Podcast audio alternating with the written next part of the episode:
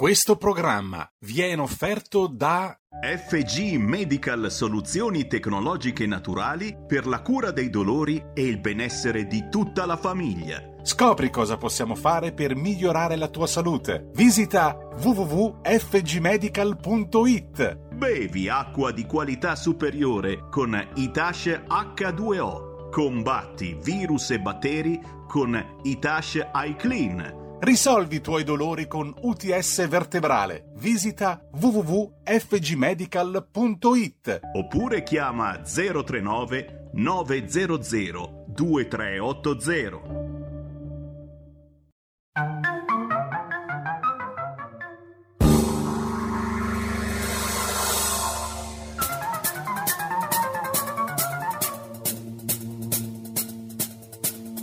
Va ora in onda Zoom, 90 minuti in mezzo ai fatti. Conduce Antonino Danna.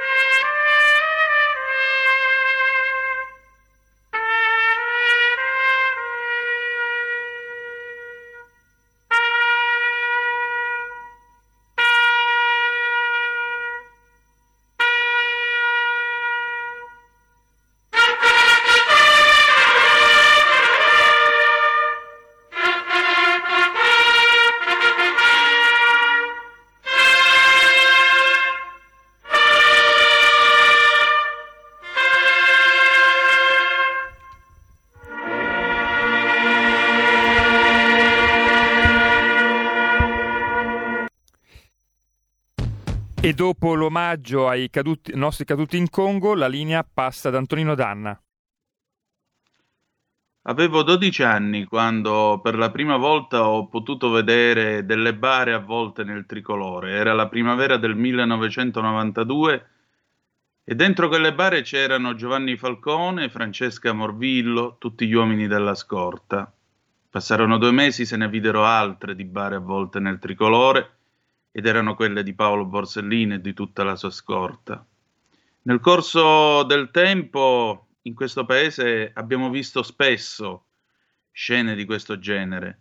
Lo abbiamo visto per i caduti di Nassiria, lo abbiamo visto per tutte le volte in cui gli italiani in qualche modo nel mondo sono andati a cercare di fare la loro parte perché anche se questi ultimi eventi, anche se il tempo che viviamo ha tirato fuori da tanti di noi il meglio del nostro peggio, esistono per fortuna ancora degli italiani dei quali è bene essere orgogliosi e rispettosi per quello che hanno fatto.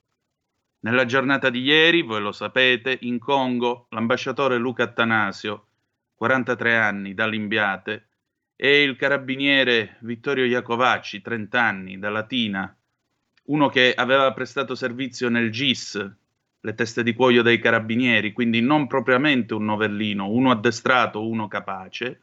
E così l'ambasciatore Attanasio, che mi dice l'amico Diego Randazzo, che è diplomatico di carriera in quel di Chisinau, era conosciuto per la sua umanità, ma soprattutto per la sua estrema preparazione, sono morti mentre cercavano di fare qualcosa per l'Africa e cercavano appunto di aiutare i congolesi attraverso il World Food Program delle Nazioni Unite. Non ci sono molte parole da dire, c'è semplicemente da dire che molto spesso per noi la parola Stato è una parola che viene pronunciata quasi con disprezzo. Io penso che questi due uomini siano morti per lo Stato e lo Stato siamo noi. E questa gente ha prestato il proprio servizio con onore e dignità, come dice appunto la Costituzione italiana, e lo ha fatto per tutti e per ciascuno di noi. E allora, se permettete, a questa gente, a questa buona gente, va il nostro pensiero più commosso, le nostre preghiere e il nostro più grande affetto nei confronti delle famiglie di tutte le vittime dell'attentato di ieri, che piangono qualcuno che purtroppo non tornerà. Amiche e amici miei, ma non dell'avventura, buongiorno. Siete ancora una volta sulle magiche, magiche, magiche onde di RPL, questo è Zoom, 90 minuti in mezzo ai fatti, io sono Antonino Danna e cominciamo così la nostra trasmissione, la cominciamo con un dovuto omaggio eh, e la cominciamo in questo modo perché eh, quello che è accaduto ci lascia sconvolti. Quindi 0266203529 se volete intervenire. Se volete mandarci le vostre zappe, i vostri WhatsApp 346 642 7756. Cominciamo così la nostra trasmissione, la cominciamo tra l'altro oggi non c'è Edoardo Montolli per fronte del blog, però mi ha mandato l'articolo che potete leggere su Cronaca Vera stamattina Chiudo la pagina dedicata all'attentato leggendovi una dichiarazione del, dell'onorevole Paolo Formentini, voi lo conoscete, è il vicepresidente della mh, Commissione Esteri della Camera. Mh, Paolo Formentini ieri ha detto sono morti due servitori dello Stato, chi opera al servizio del Paese spesso lo fa a rischio della propria vita, anche se l'opinione pubblica non sempre se ne vuole ricordare. Onoriamo la memoria dell'ambasciatore Luca Attanasio e del carabiniere Vittorio Riacovacci ogni giorno, sostenendo i nostri diplomatici e i nostri militari che all'estero rappresentano il volto migliore dell'Italia, facendo loro sentire il sostegno di tutto il Paese al lavoro quotidiano delle nostre rappresentanze diplomatiche e alle missioni internazionali. E credo che Paolo abbia detto una cosa nella quale ci dovremmo riconoscere tutti quanti, sempre per il concetto dello Stato che vi dicevo prima. Abbiamo due telefonate, pronto? Chi è là? Sì, buongiorno Antonino, buona Padagna, chiamo dalla Brianza, Michelangelo. Guarda, Buongiorno. proprio per intervenire su, su, Attanasio, sono senza parole, anche perché eh, era amico personale di Max Romeo qui a Seregno, era lui che conosceva tutti i suoi spostamenti, come si muoveva in Congo e tutti i dettagli, e adesso scopriamo che il fuoco amico, come lo chiamano quando c'è qualcosa di poco chiaro, tipo Calipari, ha ucciso l'ennesimo militante della Lega Nord perché a me piace ricordarlo così, era uno dei nostri che concretamente diceva aiutiamoli a casa loro per un modo più giusto. Ti ascolto per radio. Grazie. Un'altra telefonata, pronto chi è là? Sì, pronto, ciao, sono Fabrizio di Sabio Chiese. Ciao Fabrizio. Allora, intanto mi permetto di fare le condoglianze ai familiari sia dell'ambasciatore che del carabiniere, che sono caduti veramente in un modo barbaro ma secondo me anche per il solito pressapochismo italiano, per la inefficienza classica. No? Noi abbiamo qui un sacco di politici nulla facenti, trombati vari, che hanno scorte su scorte e vengono scortati ad andare dappertutto, anche in bagno, tipo la simpatica Boldrini o il delinquente Fini, che siccome sono stati presidente della Camera possono avere la scorta per dieci anni pagata da noi. Poi mandiamo un ambasciatore in un paese dove girano armi dappertutto con una macchina sola, così alla cavolo, e neanche blindata. E questo è una vergogna tutta italiana. Io spero che i politici che hanno la scorta si sentano un po' in colpa stamattina. Seconda cosa, voglio dire questo. Allora, questo ambasciatore, da quello che ho capito, è una grandissima persona. Io dico quasi a livello di santi, cioè quelli che spendono la vita per gli altri al di là delle tendenze politiche e propri, delle proprie idee personali, perciò tanto onore. Però voglio dire anche questo, quando noi andiamo all'estero, andiamo in Congo, cerchiamo di non portare solo bontà, che quella è una cosa giusta, ma cerchiamo di portare a casa sia prima di tutto i nostri connazionali e seconda cosa anche un po' di metalli, un po' di ricchezze, magari pagandole il giusto, però non trovandoci che noi andiamo a fare del bene e poi quando abbiamo bisogno dei metalli rari o del tantaglio, del tungsteno e andiamo a prenderlo da quegli stronzi cinesi che loro della vita umana non si preoccupano per niente. Ciao, ti saluto. Grazie, una terza telefonata, pronto chi è là? Eh, buongiorno Antonino, eh, dunque io apprezzo tantissimo quello... Eh, il suono che ha fatto sentire stamattina. E, e il silenzio fuori ordinanza. Una piccola preghiera eh, per i tanti imprenditori, compreso quel signore di ieri o l'altro ieri, che per questo Stato, che secondo me, eh, se dico quello che penso di questo Stato, tanto decantato, tanto eh, dobbiamo servire lo Stato, dobbiamo essere fedeli alle leggi dello Stato. Allora, se io dico quello che penso, probabilmente dopo un quarto, tra un quarto d'ora arrivano a prendermi. Allora, abbiamo tantissime persone che nel silenzio, nel silenzio, eh, perché nessuno pensa loro, perché ci sono morti di serie A, morti di serie Z, hm? si tolgono la vita per queste imposizioni, per questi soprusi per uno Stato che non pensa loro ma che parte dal presupposto che il cittadino è un codice fiscale da vessare, da torchiare e alla fine magari da ammazzare. Mm? Okay? Quindi una piccola preghiera nel mio piccolo al, all'imprenditore che l'altro giorno, dopo un anno di non lavoro forzato, ma non perché l'aveva deciso lui, non aveva deciso di fare il delinquente o il mantenuto, qualcuno gliel'aveva imposto mh, hm, senza magari risarcirlo, ok? Quindi una preghiera per tutte queste persone dimenticate che nel silenzio fanno il proprio dovere, comprese tante mamme, tante donne, tante e nessuno si ricorda di loro neanche con una piccola canzoncina. Grazie, una preghiera. Buon lavoro. Prego, buongiorno. Uh, terza telefo- ultima telefonata, pronto chi è là? Pronto Antonino, buongiorno, sono Francesco. Ciao. Benvenuto. Grazie. Mi unisco anch'io alle parole, alle belle parole che hai detto in apertura del programma e voglio anche sottolineare quello che tu hai detto, appunto il discorso che noi molte volte cioè, ultimamente ancora peggio, la parola Stato la usiamo proprio con disprezzo.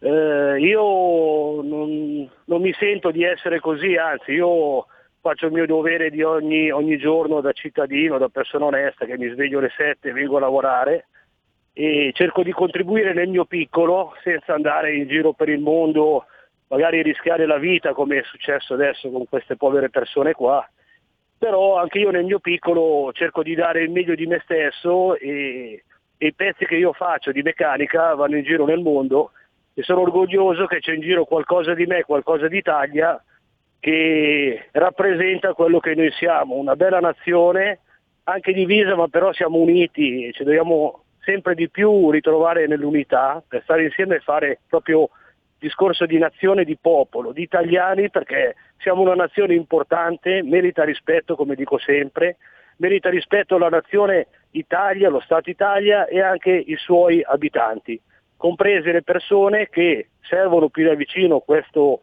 Stato e che purtroppo a volte succedono questi fatti luttosi, brutti, però fanno parte più o meno della vita e di tutto il discorso qua. Io ti lascio, ti ringrazio ancora per le tue trasmissioni e le condoglianze alle famiglie di questa gente qui e, e un forza a tutti gli italiani che ci riprendiamo e facciamo vedere di, che siamo italiani, che sappiamo lavorare, sappiamo aiutare le persone che hanno bisogno e siamo sempre in prima fila. Grazie, ciao. Grazie. Altra telefonata, poi vorrei dirvi una cosa. Prego. Sì, Andrea da Torino. Benvenuto. Grazie.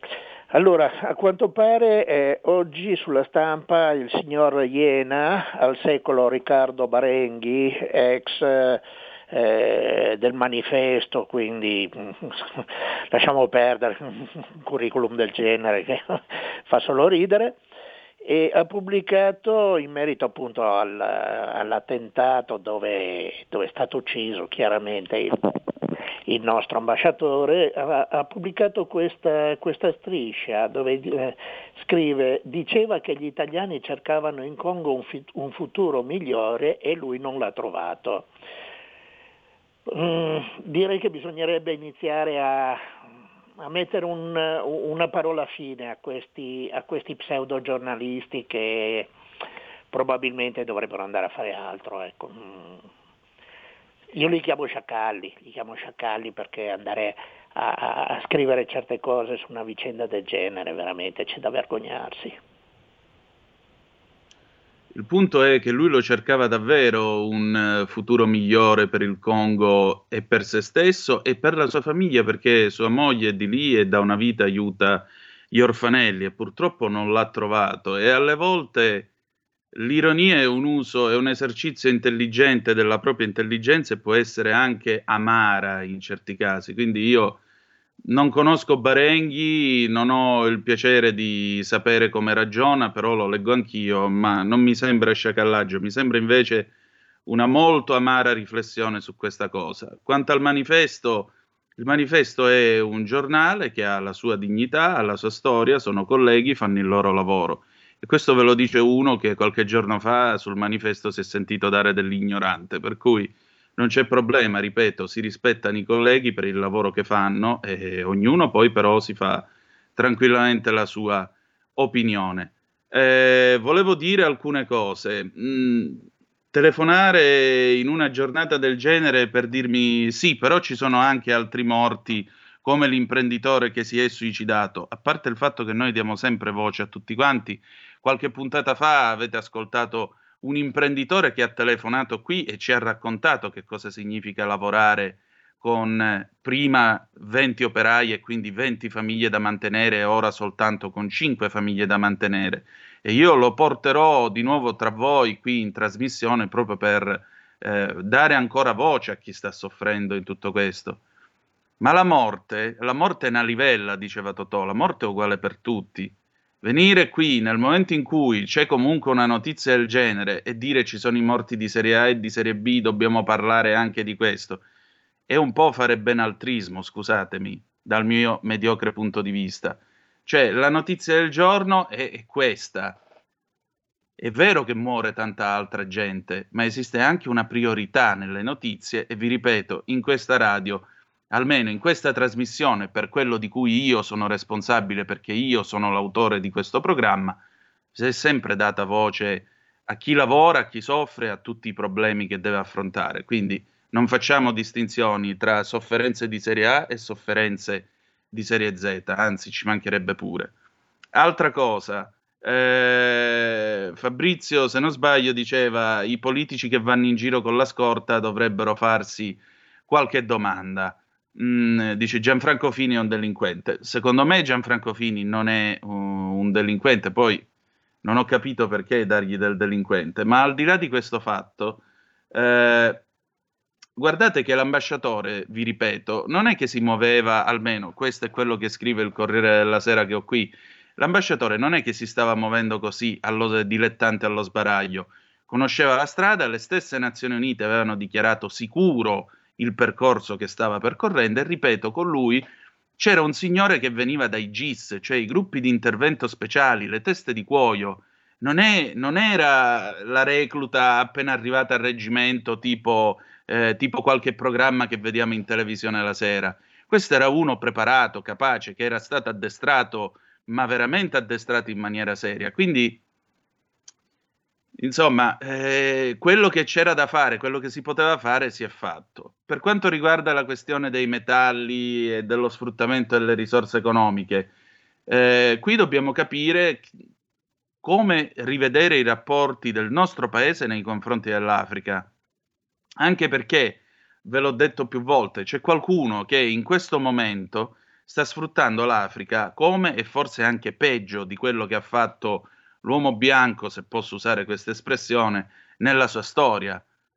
È la Cina che, eh, con la scusa delle infrastrutture e quant'altro, sta gradualmente colonizzando tutto il continente nero, come diceva la canzone di Edoardo Vianello. Per cui anche qui è ora di capire eh, se dobbiamo e se vogliamo davvero avere il coraggio di prendere in mano la situazione africana, di fare fronte a tutti i drammi di un continente ricchissimo che, salvo qualche area, come ad esempio il Sudafrica, per il resto è nella miseria più totale. Allora, c'è una zappa, uh, tre, scusate se io non mi accodo al cordoglio, anche se ogni più piccola vita è sacra e l'ambasciatore era del paese di fianco al mio. È ora di smettere di andare in quei paesi a giocare alla guerra nascosta dietro agli intenti di democrazia e diplomazia. Raul Cesano Maderno. Ma l'ambasciatore non era un militare, gli ambasciatori in quanto tali rappresentano un paese e basta, quindi non, e non credo che stesse andando a giocare alla guerra, stava andando a portare mangiare ai bambini, quindi voglio dire, dov'è, dov'è questa guerra? Questo è quello che mi chiedo. Eh, Giulio Cesare Carnelli, intanto buongiorno, ti do il mio saluto. C'è qualche altra telefonata per caso? Eh, avevamo una chiamata Antonino, ma visto che siamo sotto pubblicità, gli ho detto di eh, rimandare magari dopo le 11.30 o magari con il faccia a faccia se apriamo le linee anche con il professor Renato Cristin. Eh, va bene, allora intanto andiamo in pausa, dopodiché se l'ascoltatore vuole può richiamare subito dopo la pubblicità. Grazie. Hai sentito? Le radio italiane si mettono insieme per amore. Per amore della radio. Una grande storia meritava uno straordinario futuro. Nasce l'app Radio Player Italia. 140 stazioni in una sola rete. Scegli la tua preferita e ascolta il suono perfetto del digitale. Gratis, senza registrazione, senza interruzioni. Compatibile con tutti i device. Naviga, esplora e scopri l'universo dell'audio. Ti sorprenderà. Scarica Radio Player Italia. Il futuro batte con la radio nel cuore. Anche RPL è disponibile su Radio Player Italia. Stai ascoltando RPL. La tua voce libera, senza filtri né censura. La tua radio. Un grosso abbraccio a tutti quanti da Nadine e Marcus Dardi. In esclusiva su RPL vi presentiamo Mangio, bevo e canto all'italiana dove vi raccontiamo la storia della canzone italiana. Dai Longobardi al 2000. Insieme alla storia di alcuni piatti tipici italiani e di alcuni vini. Buon ascolto! Ogni sabato dalle 14.30, solo su RPL, la tua radio. Pronto? Avvocato. Mi dica. C'è bisogno di lei. L'avvocato risponde ogni venerdì dalle 18.30 con l'avvocato Celeste Collovati, solo su RPL, la tua radio. Radio RPL, ridiamo subito la linea ad Antonino Danna. E allora rieccoci, siete di nuovo in onda su RPL, questo è sempre Zoom 90 minuti in mezzo ai fatti. Abbiamo recuperato la telefonata? Oh, eh no, no. Eh, chiamerà dopo Antonino. Va bene, allora noi procediamo con il nostro faccia a faccia. Allora, in questi giorni sapete che c'è stata notevole polemica a proposito degli insulti che sono stati rivolti dal professor Gozzini, il quale poi in seguito si è scusato, eh, nei confronti di Giorgia Meloni. Ora io non sto a rifarvi il rosario di insulti eh, che Gozzini ha eh, dedicato alla eh, Presidente dei Fratelli d'Italia, non sto ad aggiungere molto altro se non a dirvi che ieri c'è stato un interessante intervento del nostro ospite che tra poco vi presenterò, intervento pubblicato eh, sull'opinione dove, eh, eccolo qua, scusate un attimo, precisamente l'opinione delle libertà, dove giustamente il nostro ospite che è ehm, il eh, professor Renato Cristin eh, ha parlato dell'estrema libertà e degenerazione, anche il concetto dell'insulto nei confronti dell'avversario, acuita anche da un certo snobismo, snobismo tipicamente eh, diciamo radical chic e che molto rumorosamente si fa vedere anche e soprattutto nella categoria dei docenti universitari di questo paese, con un interessante excursus sulla, sull'università così come era negli anni 70 e la ripulita che poi si è data a livello ideologico o presentabile mh, negli anni attuali. Allora vi presento il professor Renato Cristin, 62 anni, professore di ermeneutica filosofica all'Università di Trieste, già direttore dell'Istituto Italiano di Cultura Berlino fra il 2003 e il 2006, molto attento al pensiero di Husserl, che per alcuni è anche l'anticipatore del concetto stesso di intelligenza artificiale, Europa, Leibniz, Kant, è stato autore di una serie di pubblicazioni. E allora, professore, buongiorno, benvenuto a lei, grazie del suo tempo. Buongiorno, buongiorno a lei, buongiorno a voi ascoltatori.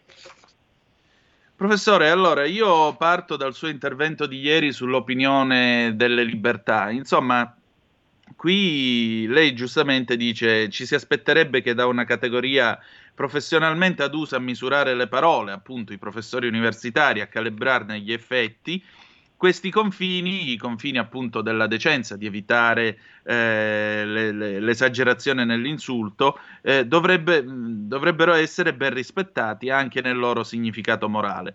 Spesso vediamo che così non è e il vizio della diffamazione diventa consuetudine anche in ambiti potenzialmente avveduti. Che cosa è successo? Questo paese com'è che si è involgarito fino a questo livello? Eh, buona domanda. La diffamazione purtroppo è una pratica antica, è una pessima pratica e che tuttavia è connaturata con, eh, con la, vita so- la, vita sociale, con, eh, con la vita eh, quotidiana e, e, con i rapporti sociali degli uomini.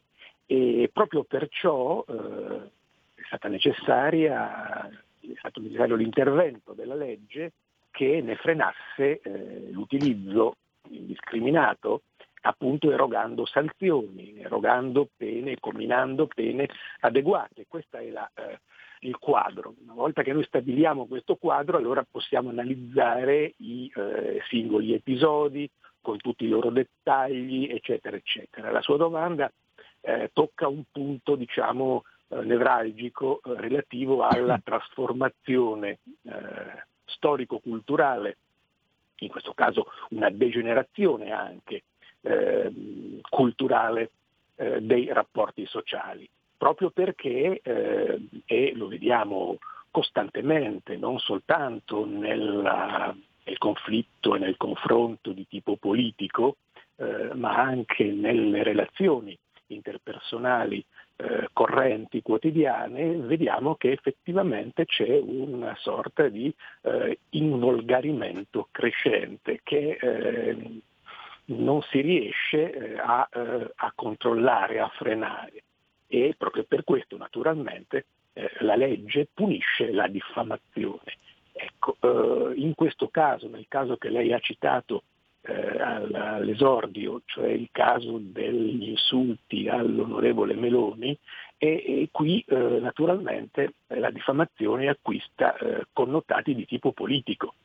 Eh, certo. E ah, naturalmente dobbiamo anche riconoscere che purtroppo eh, si diffama sia da sinistra sia da destra e spesso anche senza alcun riferimento politico, insomma, eh, diffamazione a 360 gradi, diffamazione tout court. Eh, questo è un dato, diciamo così, che mi pare sia eh, rilevante e che emerga eh, dal, eh, dalla contemporaneità, quantomeno dalla società italiana contemporanea. Certo. Professore, lei osserva una cosa molto interessante eh, negli insulti Gozzini si è sostanzialmente lanciato in un grande classico. Il grande classico, che ha anche un certo stereotipo che viene associato ad alcuni partiti del centrodestra, è che eh, sostanzialmente chi si trova a non essere di sinistra, perché lei ricordava la contrapposizione ideologica degli anni 70 nel suo intervento, chi non è di sinistra è necessariamente di destra, è necessariamente un ignorante completo, incapace di fare il, di disegnare una O usando il fondo del bicchiere, come si suol dire. Ma da dove nasce questa spocchia? Eh, ha un'origine, diciamo, eh, antica eh, nel eh, Novecento, eh, perché eh, deriva da una sorta di, naturalmente del tutto infondato, senso di superiorità eh, della sinistra nei confronti degli avversari politici. E mh, purtroppo questo eh, senso di superiorità, eh, di superiorità culturale possiamo dire, eh, o intellettuale, culturale, mh, mm, è venuto progressivamente eh, rafforzandosi e ehm, altrettanto progressivamente si è esteso, cioè ha travalicato eh, il, dire, l'autocomprensione che eh, l'intellettuale di sinistra o il politico di sinistra aveva eh, di sé naturalmente e ehm, è finito per in qualche modo eh, coinvolgere anche l'opinione pubblica non di sinistra. Come dire, è eh, una sorta di eh, dato dato di fatto sociale, del tutto infondato, ripeto, del tutto fantasmatico, che ehm, eh, l'intellettuale eh, di riferimento della sinistra o il politico di sinistra sia più colto di, eh, del, dei suoi avversari politici, di coloro che invece stanno eh, in altre diciamo, collocazioni di tipo politico. Insomma, la sinistra ha eh, una sorta di, ripeto, del tutto infondata superiorità culturale nei confronti della destra. E questo è il problema dal quale eh, poi eh, scaturiscono tutte queste degenerazioni, come per esempio appunto il caso di cui stiamo parlando, il caso specifico di cui stiamo parlando. Certo, ecco eh, professore, ma mh, in tutto questo, insomma, a me pare che poi tra l'altro sia una degenerazione in atto, degenerazione che poi scade in alcuni eh, snobismi intellettuali che per quello che mi riguarda mi ricordano molto il concetto di quei cartelli che si mettevano una volta ne, ne, davanti a certe case e si scriveva non si affitta ai meridionali. Cioè in questa società ormai eh, è venuta fuori l'idea che siccome tu non la pensi come me, io non, non solo ti insulto, ma soprattutto non ti parlo. Noi abbiamo avuto un movimento, quello delle sardine, che ha avuto il coraggio di affermare una cosa che secondo me è un controsenso totale eh, avete il diritto di parola ma non avete il diritto di ascolto. E non è questa la radice di qualunque fascismo, comunismo o ismo che dir si voglia? Certo, è una forma, davvero, è un paradosso naturalmente quello che lei ha eh, enunciato, eh, però è una forma di totalitarismo o di pretesa, diciamo, eh, totalitaria. E beh, questa eh, sicumera, questa arroganza storica della sinistra, questa supponenza nei confronti eh, degli avversari politici e culturali è effettivamente alla base di, eh, paradossalmente ancora, eh, di quelli che eh, la sinistra stessa denuncia come i discorsi d'odio. Questo è un, nodo diciamo, non risolto, non compreso Ehm, in molti, in, molti, casi, ma soprattutto non risolto, e cioè la, la, la moda eh, attuale di denunciare i cosiddetti discorsi d'odio, eh, senza rendersi conto, questo da parte della sinistra naturalmente, senza rendersi conto che nel caso per esempio eh, degli insulti eh, a Giorgia Meloni, Ehm, si tratta davvero di un discorso d'odio, di un autentico discorso d'odio. E così come, eh, ricordo, eh, è stato un autentico discorso d'odio eh, la serie di eh, contumelie, di offese che un intellettuale di, al- di alto rango eh, della sinistra italiana come mm, Adriano Sofri eh, lanciò nel luglio, credo, comunque era l'estate del 2019, contro l'allora ministro dell'interno Matteo Salvini. Mm, eh, vi ricordate esatto. quella, eh, quella, sequenza, sì purtroppo ce le ricordiamo quelle offese, quella sequenza di contumelie, irripetibili naturalmente, ma è, è, stesso, è la stessa logica, lo stesso filo naturalmente nel caso eh, di, ehm, di, eh, di Giorgia Meloni ehm, c'è stata una sorta di, come dire, di, eh, di surplus eh, dal punto di vista eh, degli insulti personali diretti, e, ma che avevano e hanno come, come, fondamento comune questo senso di superiorità e anche questa pratica velenosissima, tossica, eh, della diffamazione, dell'insulto. E nel caso eh, di, eh, del docente di Siena, ricordo, eh, sì, Gozzini, ehm, voglio dire, c'è stata per fortuna una vastissima solidarietà eh, da parte delle, delle, forze politiche, delle personalità politiche, spero anche culturali che ve, ve ne siano eh, di, eh, di, solidali appunto eh, nei confronti eh, del, dell'onorevole Meloni. Mm, nel caso del, dell'estate del 19 non vi fu una, come dire, una unanime diciamo, difesa o solidarietà nei confronti dell'onorevole Salvini, ehm, a dimostrazione del fatto che mh, chi pronuncia eh, gli insulti in qualche modo determina anche la eh, reazione. Ehm, in questo caso il uh, scriteriato uh, docente senese eh, è stato anche scaricato, eh, giustamente anche, eh, dalla, dalla, sua università, scaricato sicuramente anche eh, dai, dai, suoi colleghi storici, eccetera, eccetera. Ehm, nel caso di, Adriano Sofri invece le cose sono diverse, perché? Perché Sofri è un guru della sinistra e quindi si fa più fatica in qualche modo a, eh, ad assumere quella che è una doverosa eh, posizione di solidarietà nei confronti di eh, colui che viene colpito eh, da quegli insulti. Quindi eh, ci sono ulteriori come dire, eh, sfaccettature, eh, livelli di lettura di questa, di, questa, struttura diciamo, del, del, discorso d'odio e delle conseguenze, degli effetti del discorso d'odio. Ecco. Professore, c'è una telefonata per noi, la passiamo subito. Pronto, chi è là?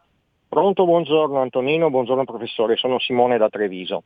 Benvenuto. Volevo, grazie, volevo porre una questione che eh, parzialmente nell'ultimo passaggio il professore ha, ha, ha toccato, nel senso che eh, giusto la sua, cioè, giusto, condivido la sua, eh, la sua osservazione sul rapporto, sulla differenza di, di, di, di reazioni nell'attacco Salvini a Salvini nel 2019, però mi chiedo una cosa.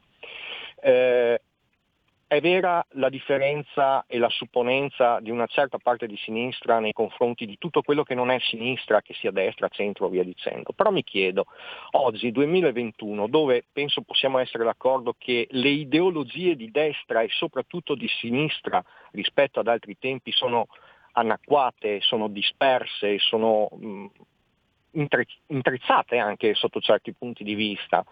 Eh, c'è una frase che gira su Radio Padania che mi eh, tormenta, che è quando non si può attaccare il poema, si attacca il poeta. Quindi mi chiedo, e vorrei sentire eh, la vostra opinione, non è che questo attacco personale da tutte le parti oggi è, sostituisce l'attacco alla ideologia perché appunto sono venute a mancare le ideologie di fondo, quelle radicali, quelle vere, punto di domanda. Quindi si attaccano gli esponenti, si attaccano le persone con questo odio perché forse è più facile trovare degli argomenti in assenza di, ideolo- di eh, ideologia vera, sentita, di appartenenza, punto di domanda.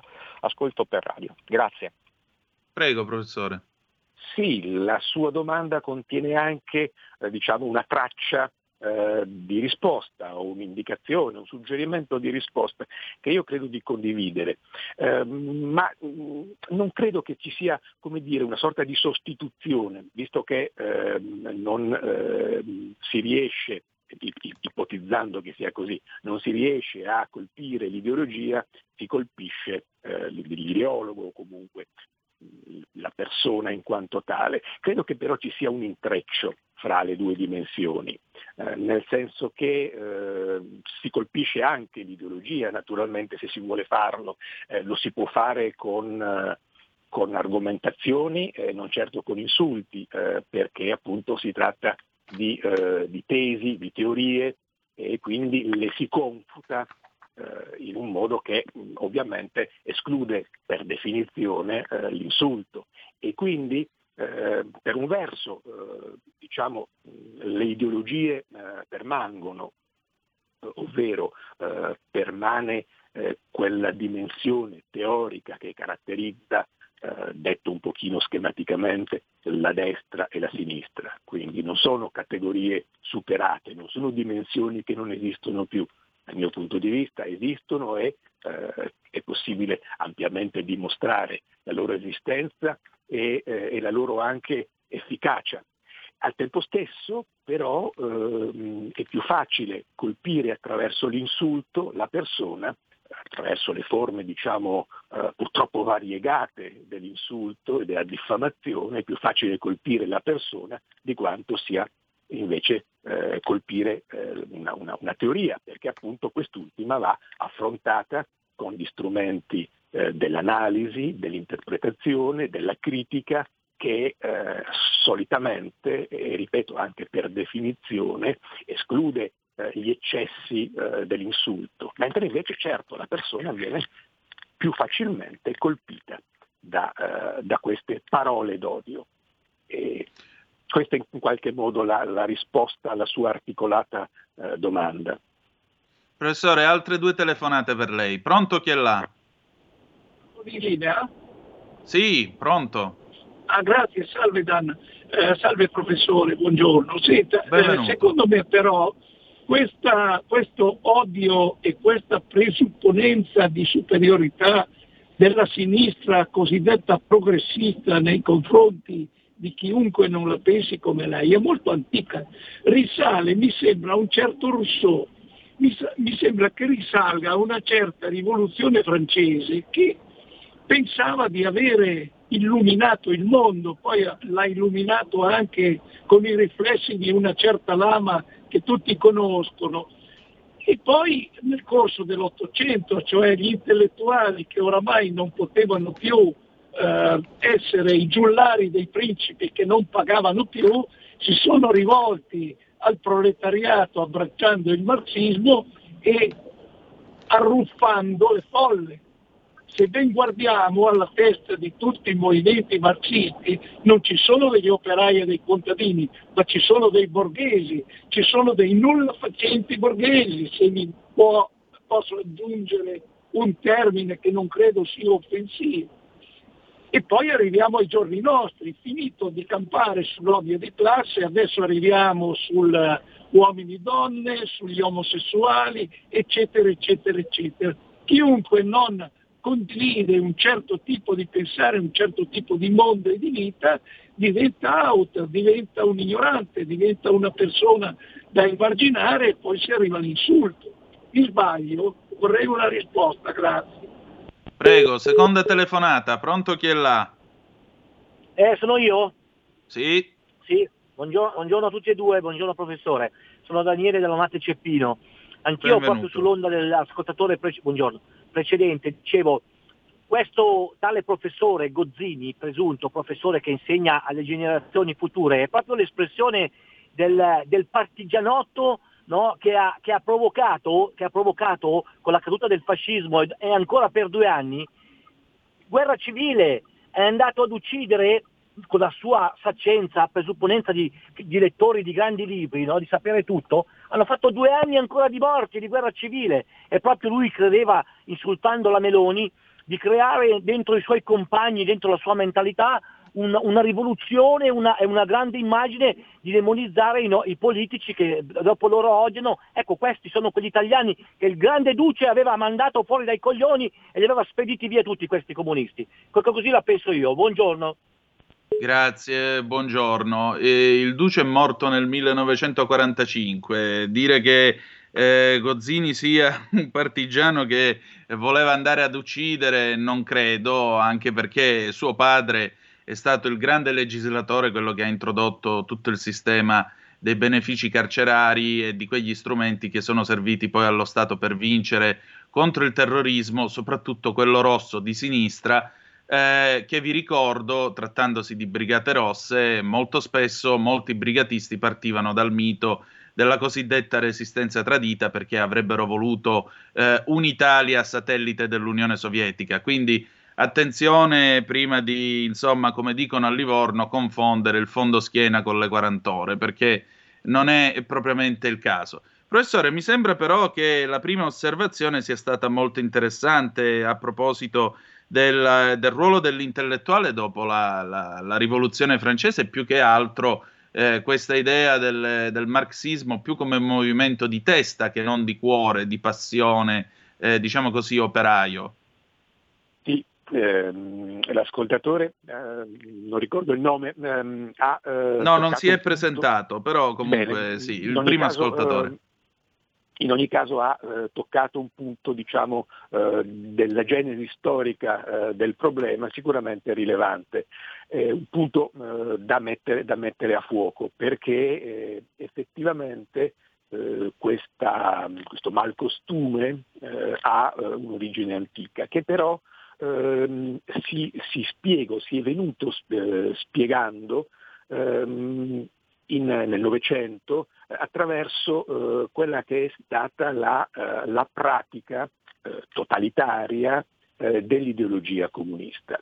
Eh, e diciamo, dico ideologia comunista eh, intendendo con questa definizione unica un contenitore molto ampio naturalmente, eh, la quale ha trovato nei sistemi eh, del cosiddetto socialismo reale quindi del comunismo applicato, possiamo dire, ha trovato effettivamente eh, una, eh, dire, una rispondenza, ovvero ehm, la, ehm, la, pratica della eh, diffamazione è anche eh, strettamente connessa con la pratica della intimidazione. E quest'ultima è un uh, perno uh, essenziale del meccanismo di coercizione, del meccanismo di controllo che uh, nei sistemi diciamo socialcomunisti eh, aveva trovato una eh, espressione statale, di organizzazione statale e sociale eh, molto precisa e, e, definita.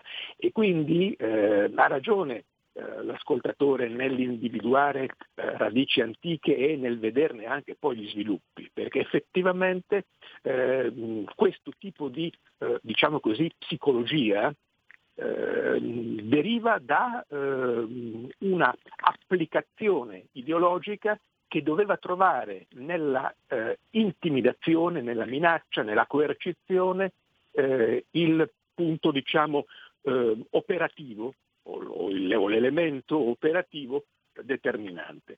La diffamazione è anche una sorta di intimidazione. Perché? Perché nel momento in cui eh, una persona riceve alcuni insulti beh, pesanti, del genere dei, dei, quali stiamo parlando, eh, sia del caso eh, di Giorgia Meloni, sia, sia, nel caso precedente di Matteo Salvini, eh, non certo in loro due, ma eh, in, in, altre persone, può trovare una sorta di breccia, può trovare una sorta di eh, remissività e quindi di soggiogamento.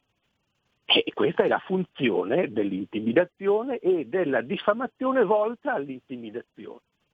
Cerco in qualche modo di eh, impedire che tu possa continuare a parlare, possa continuare ad agire o anche a pensare. E lo faccio con tutte le forme eh, della, eh, della, della, della minaccia, della prevaricazione e quindi anche della diffamazione dell'insulto. È una logica naturalmente, del tutto perversa, del tutto totalitaria, del tutto negativa, della quale però non possiamo come dire, disconoscere l'esistenza e con la quale dobbiamo fare i conti e alla quale dobbiamo opporci. Questo è il punto chiave, suscitato certo. appunto dalla domanda dell'ascoltatore.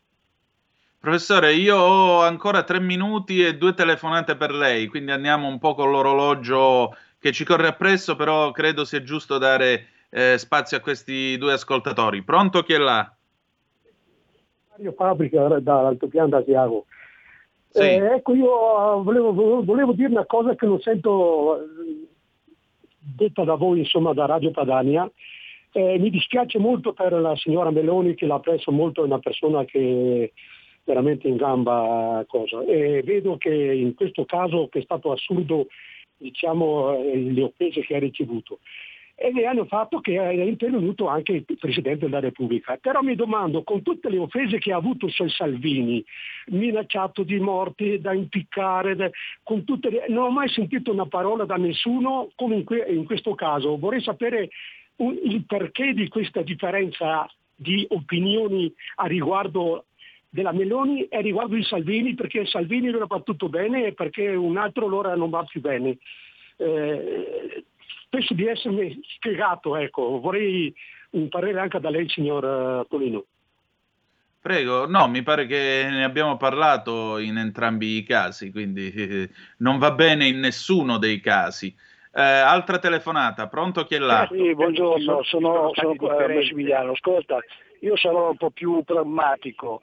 Mi ricordo che il Papa aveva detto se qualcuno offende mia mamma io gli do due sberde. A maggior sì. ragione se qualcuno offende mia moglie, gli dà della scrofa e della vacca, si vede poi cinque brutti minuti. Però eh, il discorso è un, è un altro. Io vorrei sapere che cosa fa il rettore dell'Università di Siena quando nella sua università insegna un becero ignorante che vorrei sapere cosa insegna ai suoi alunni. Sarà un controllo, no? questa persona qua chissà come ha travisato la storia, se si permette di dire queste cose è una persona ignorante, solo un ignorante, è un ignorante, può, può insegnare all'università? Forse in Italia sì, vi saluto. Grazie. Professore, io devo dare un attimo la pausa, dopodiché la replica è tutta sua. Le chiedo un momento di pazienza.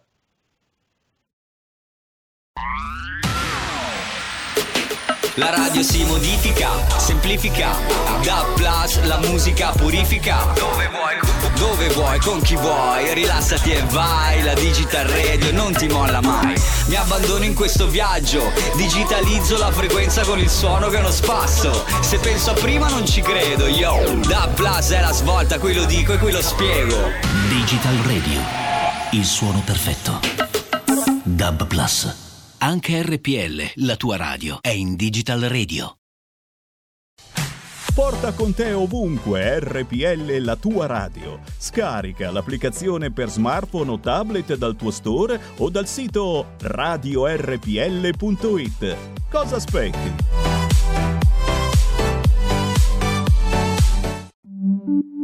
Da oggi la tua radio è ascoltabile anche con la televisione in digitale. Sul telecomando della televisione digitale o del tuo ricevitore digitale puoi scegliere se vedere la TV o ascoltare la radio. Risintonizza i canali radio e troverai anche RPL, canale 740. La tua radio.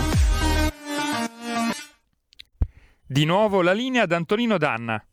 Rieccoci, e allora abbiamo sempre con noi il nostro gradito ospite, il professor eh, Renato Cristin. Professore, allora, stavano dicendo i nostri ascoltatori, sono più o meno la stessa cosa gli insulti che vengono lanciati a Salvini rispetto a quelli che vengono lanciati alla Meloni? Allora, nell'essenza sono esattamente la stessa cosa, perché sono espressione di un uh, odio politico e di una pratica dell'odio politico eh, di, esattamente eh, identico eh, nei due casi.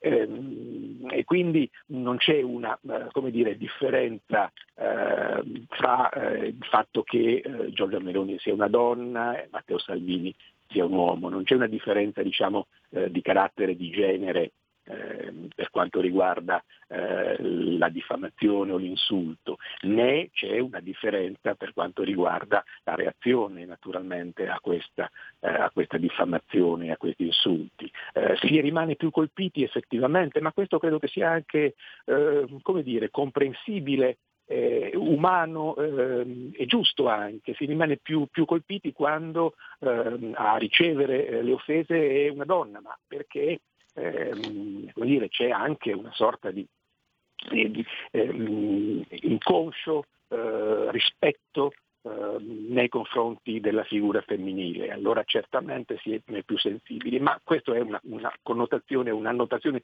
di carattere, come dire, eh, psicoculturale o psicosociale che eh, non mette conto qui analizzare. Eh, qui non c'è nessuna differenza perché si tratta di eh, insulti di tipo politico, o meglio, insulti che hanno alla base eh, una motivazione eh, di tipo politico. E la politica si è incancrenita, questo è un altro fatto e di conseguenza eh, coloro i quali denunciano eh, le parole d'odio, quelle che vengono chiamate parole ostili, parole odianti, sono in realtà poi, eh, molti di coloro che le denunciano, sono in realtà i primi a utilizzarle e quindi vediamo che paradosso nel paradosso questi discorsi d'odio vengono denunciati da coloro che invece li praticano con eh, maggiore scioltezza, ma con una scioltezza, ripeto, che deriva da quel senso di superiorità e da quella logica eh, della, eh, ideologica, da quella logica dell'ideologia che abbiamo visto all'opera eh, nei regimi eh, socialcomunisti e che funziona tuttora eh, a livello diciamo non, non, esplicito, talvolta nemmeno non eh, consapevole, funziona tuttora eh, nei partiti o nei movimenti eh, socialcomunisti. Ecco, è, questo è in qualche modo il quadro eh, al quale possiamo fare riferimento e nel quale collocare eh, le, i due episodi che, che, che ho citato che sono paralleli e sui quali bisogna intervenire con lo stesso tipo di analisi e con lo stesso tipo di forza, certamente. E in questo modo eh, abbiamo, abbiamo diciamo, la eh, possibilità di eh, comprendere ciò che sta accadendo e di eh, attrezzarci per eh, una, eh, una critica che non sia soltanto una lamentazione o una mera diciamo, dichiarazione di solidarietà, ma che metta in moto energie che vadano eh, a incidere sul piano istituzionale. Eh, uno, un ascoltatore diceva ma cosa fa l'università nei confronti di un docente? Questo è solo uno eh, di, di, di, tanti episodi eh, in cui docenti universitari si sono trovati eh, in qualche modo eh, coinvolti come colpevoli naturalmente eh, di diffamazione e l'università gli atenei fanno eh, certo quello che possono naturalmente, ma certo c'è bisogno che tutti a tutti i livelli, ciascuno per la propria parte, nel proprio ruolo, ciascuno nella propria istituzione, agisca per disinnescare questo incancrenimento della politica e dei rapporti eh, sociali, culturali e personali addirittura. Questa è la chiave di lettura che, eh, che io ritengo debba essere utilizzata e applicata. Professore, io la ringrazio molto del suo tempo e la ringrazio molto della civile conversazione che abbiamo avuto oggi, nel corso della quale credo molti dei nostri ascoltatori si saranno riconosciuti. Eh, spero di avere veramente il piacere di riaverla ospite qui a Zoom da me. Grazie. Grazie, grazie a voi e buon lavoro. Buona giornata. Allora, abbiamo due telefonate, poi vi leggo un po' di zap mi dice Giulio Cesare che c'è eh, un, eh, anche un vocale, quindi prendiamo queste telefonate. Pronto chi è là? Pronto? Pronto? Sì. Sì, eh, buongiorno. Senta, io vorrei proprio fare riferimento a, quella, a quella, eh, quel somaro lì di un, di un insegnante e così via. Ma a lui chiede, eh, ha detto che dopo ha chiesto scusa. Guarda, io ho un amico che, che lui dei idee di sinistra, eccetera, quando parliamo, allora, se qualcosa fa la destra, diciamo tutto discriminare, eccetera. Se c'è qualcosa che fa, che fa di, di, di, grave dalla sinistra, cerca sempre di girare in giro, ma mai a dire scusa o, ho sbagliato, mai a dire la parola scusate ho sbagliato, mai. È come per esempio settimana scorsa, quando c'è stato eh, diciamo, il ricordo delle foibe. So che un dirigente dell'Ampi di, di, di Brescia ha detto, ha detto che forse, forse, non è vero quello che è successo. Ma io dico, ma scusi, scusi eh, ma eventualmente nei partigiani penso che c'erano quelli di sinistra e c'erano anche quelli i democristiani, eccetera. Ma quelli democristiani, eccetera, quando hanno sentito questo somaro, eccetera, dire queste parole, eventualmente, possibile che nessuno dice ma cosa stai dicendo? Io dico sempre, tante persone, tante persone in certo livello devono mandarle a casa perché altrimenti l'Italia non si salverà mai, mai non si salverà. Se uno sbaglia deve, deve mandarlo a casa, che almeno così chi eventualmente arriva dopo, che intende a fare certe cose, almeno si ricorda, fa, però cavolo, se, se magari faccio queste cose eccetera, magari mi mandano a casa. Invece no, le cambiano il posto, le cambiano, ma dove siamo? Ma l'Italia, ma, ma, siamo, ma siamo convinti che l'Italia stiamo andando alla catastrofe? Ma siamo convinti anche con questo Covid che stiamo andando alla come, come anche eh, diciamo dirigenza tutto il resto?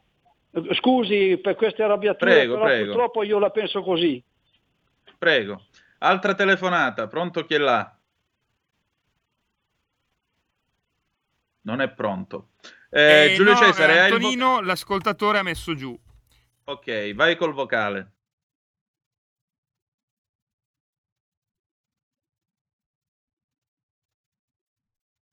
Stavo ascoltando la vostra radio e sono d'accordo con il professore in quanto io abito in un paese vicino a Firenze e eh, da sempre i nostri paesi qui in zona sono tutti di sinistra e se uno vuole lavorare deve stare zitto perché qualsiasi cosa viene detta contro il PD o qualsiasi altro partito di sinistra poi alla fine non lavori più. Non lavori più perché vi è sparsa la voce che te sei di destra, sei razzista, sei qui, sei là. E quindi sì, eh, cioè, un po' è un, po' quello che diceva il professore, insomma, alla fine dobbiamo sottostare per necessità a volte, purtroppo.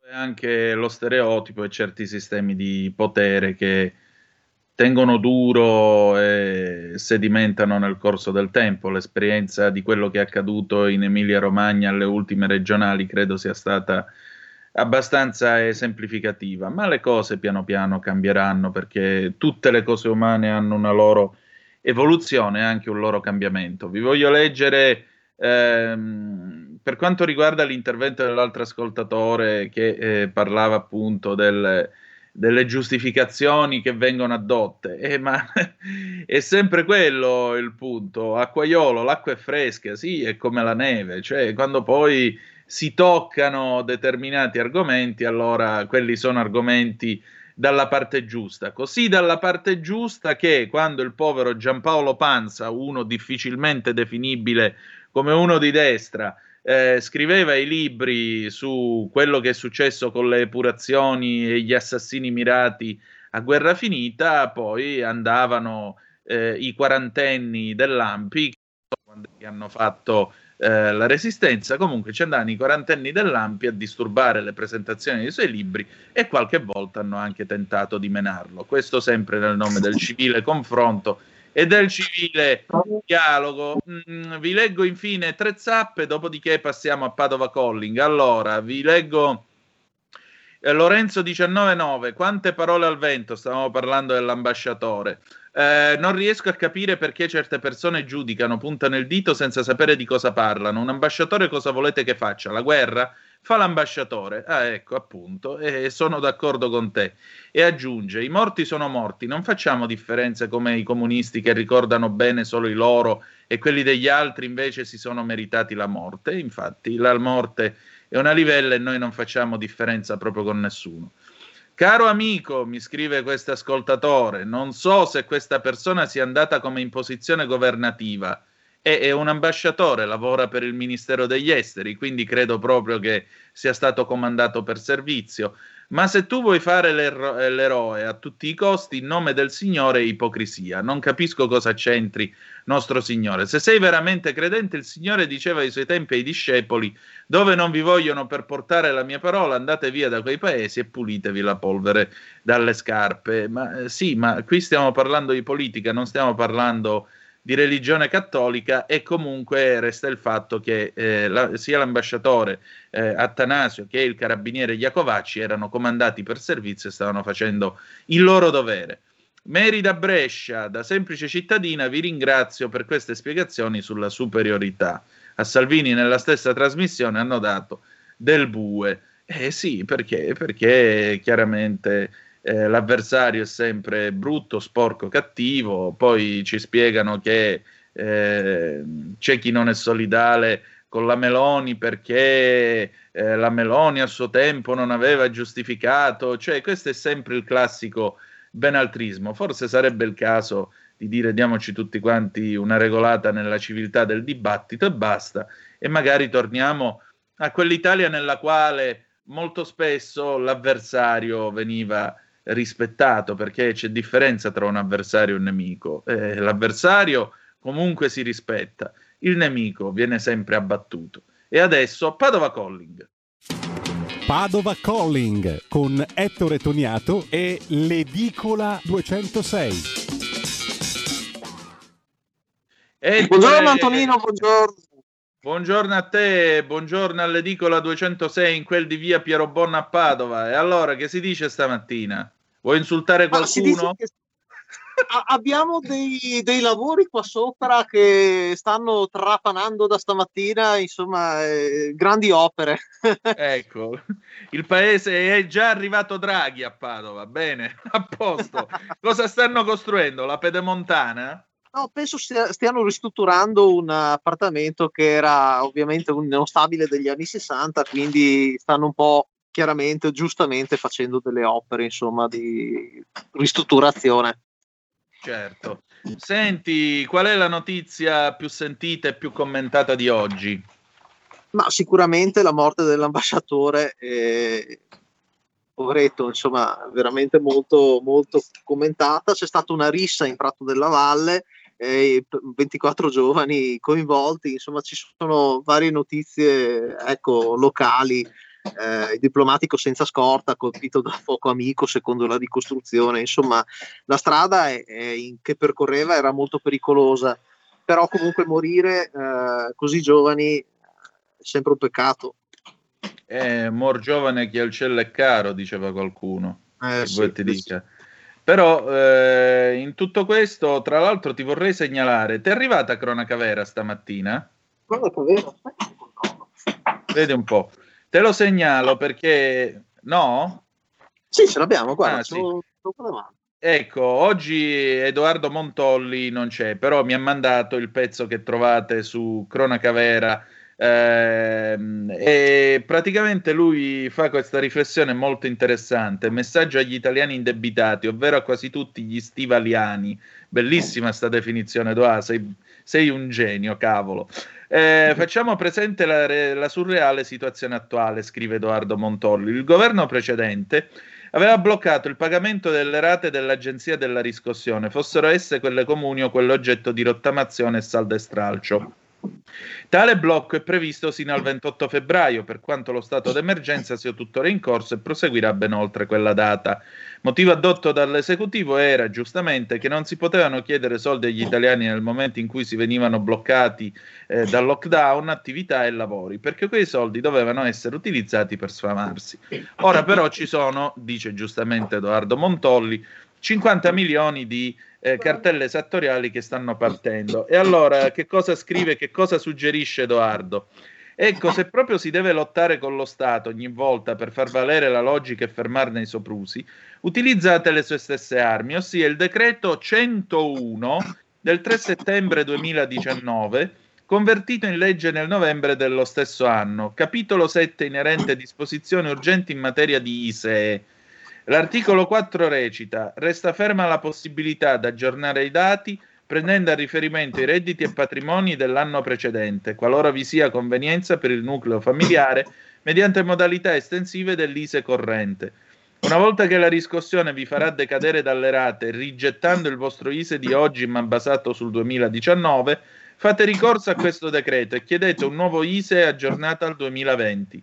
Potrebbe seguirne una guerra di carte legali per 50 milioni di cartelle esattoriali, certo, ma in fondo la legge l'hanno ancora fatta loro. Il tutto sempre che l'ex presidente BCE, cioè Draghi, non venga finalmente incontro ai cittadini, ponendo fine a questa ennesima sceneggiata, ultimo imbarazzante atto del precedente governo. Sì, forse sarebbe ora di fare eh, la pace fiscale come come suggerisce Salvini, perché uno che è stato appena dissanguato, quant'altro sangue ha da dare? Ettore. Beh, diciamo che effettivamente vedo molte persone in difficoltà eh, perché penso sia abbastanza allo specchio della società anche l'edicola, quindi vedo parecchie persone che non sanno come arrivare a fine mese. Ho un mio carissimo amico che ha delle difficoltà a pagargli il bollo della macchina e anche quello arretrato. Adesso si rischia chiaramente, siccome ha perso il lavoro, anche lui è un partita IVA, rischia di vedersi bloccata la macchina tra 60 giorni se non tira su, tra virgolette, i, i soldi per pagare questo bollo.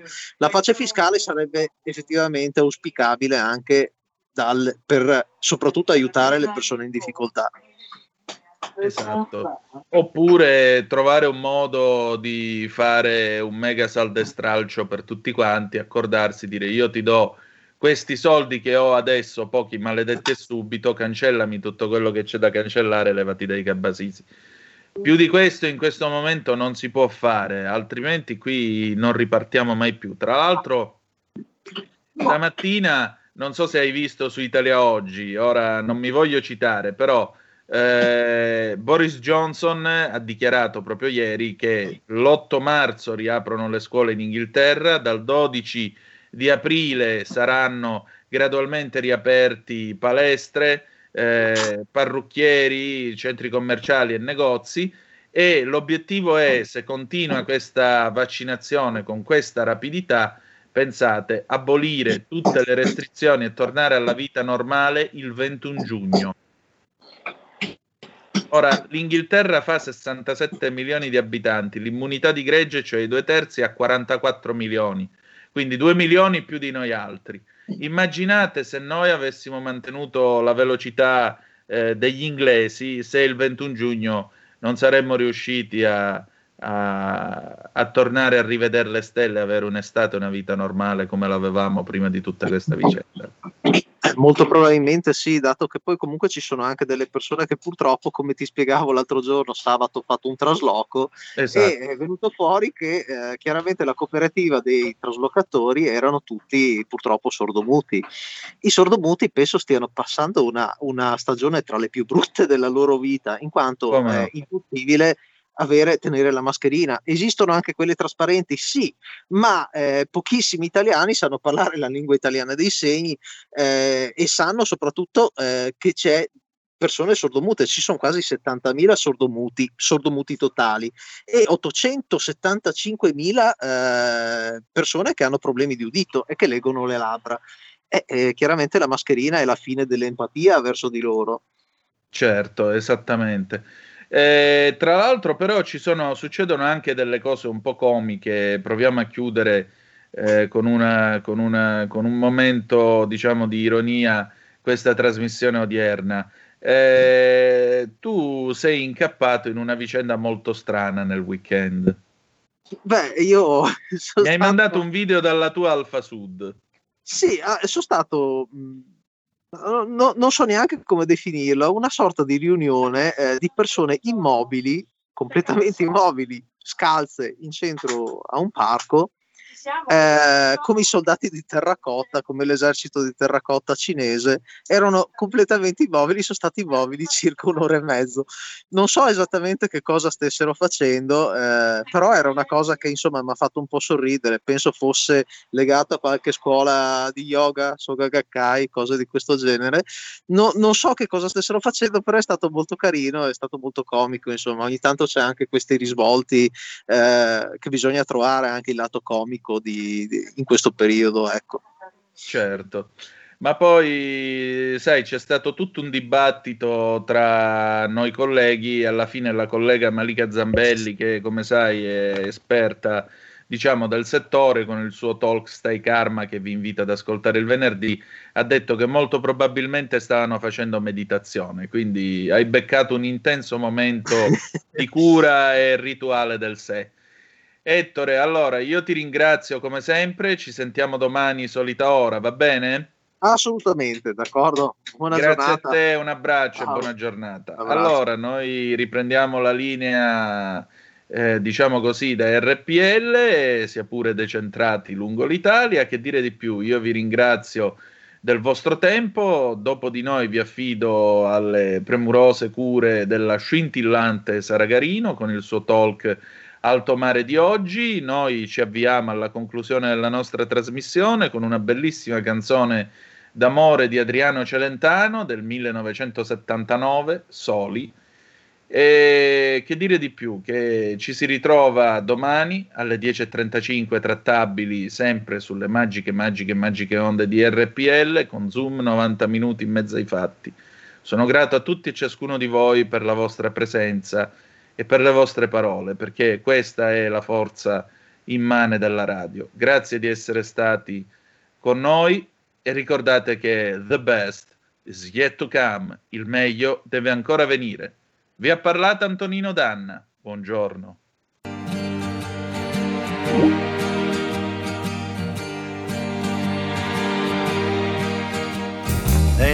Inutile suonare qui, non vi aprirà nessuno. Il mondo l'abbiamo chiuso fuori con il suo casino una bugia coi tuoi, il frigo pieno e poi un calcio alla tv, solo io, solo tu. È inutile chiamare, non risponderà nessuno.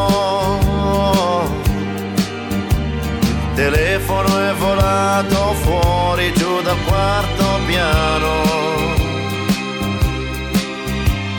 Era importante, sai, pensare un poco a noi.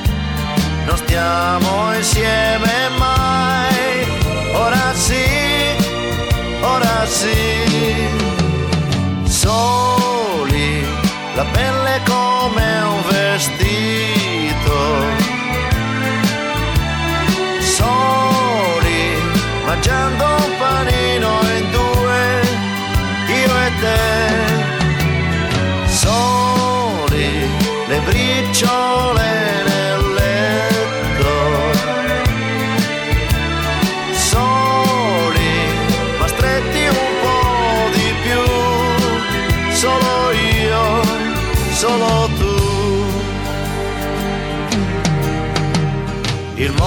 dietro ai vetri sembra un film senza sonoro.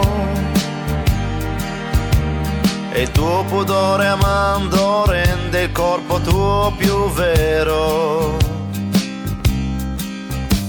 Sei bella quando vuoi, bambina, donna e poi. Avete ascoltato Zoom, 90 minuti in mezzo ai fatti.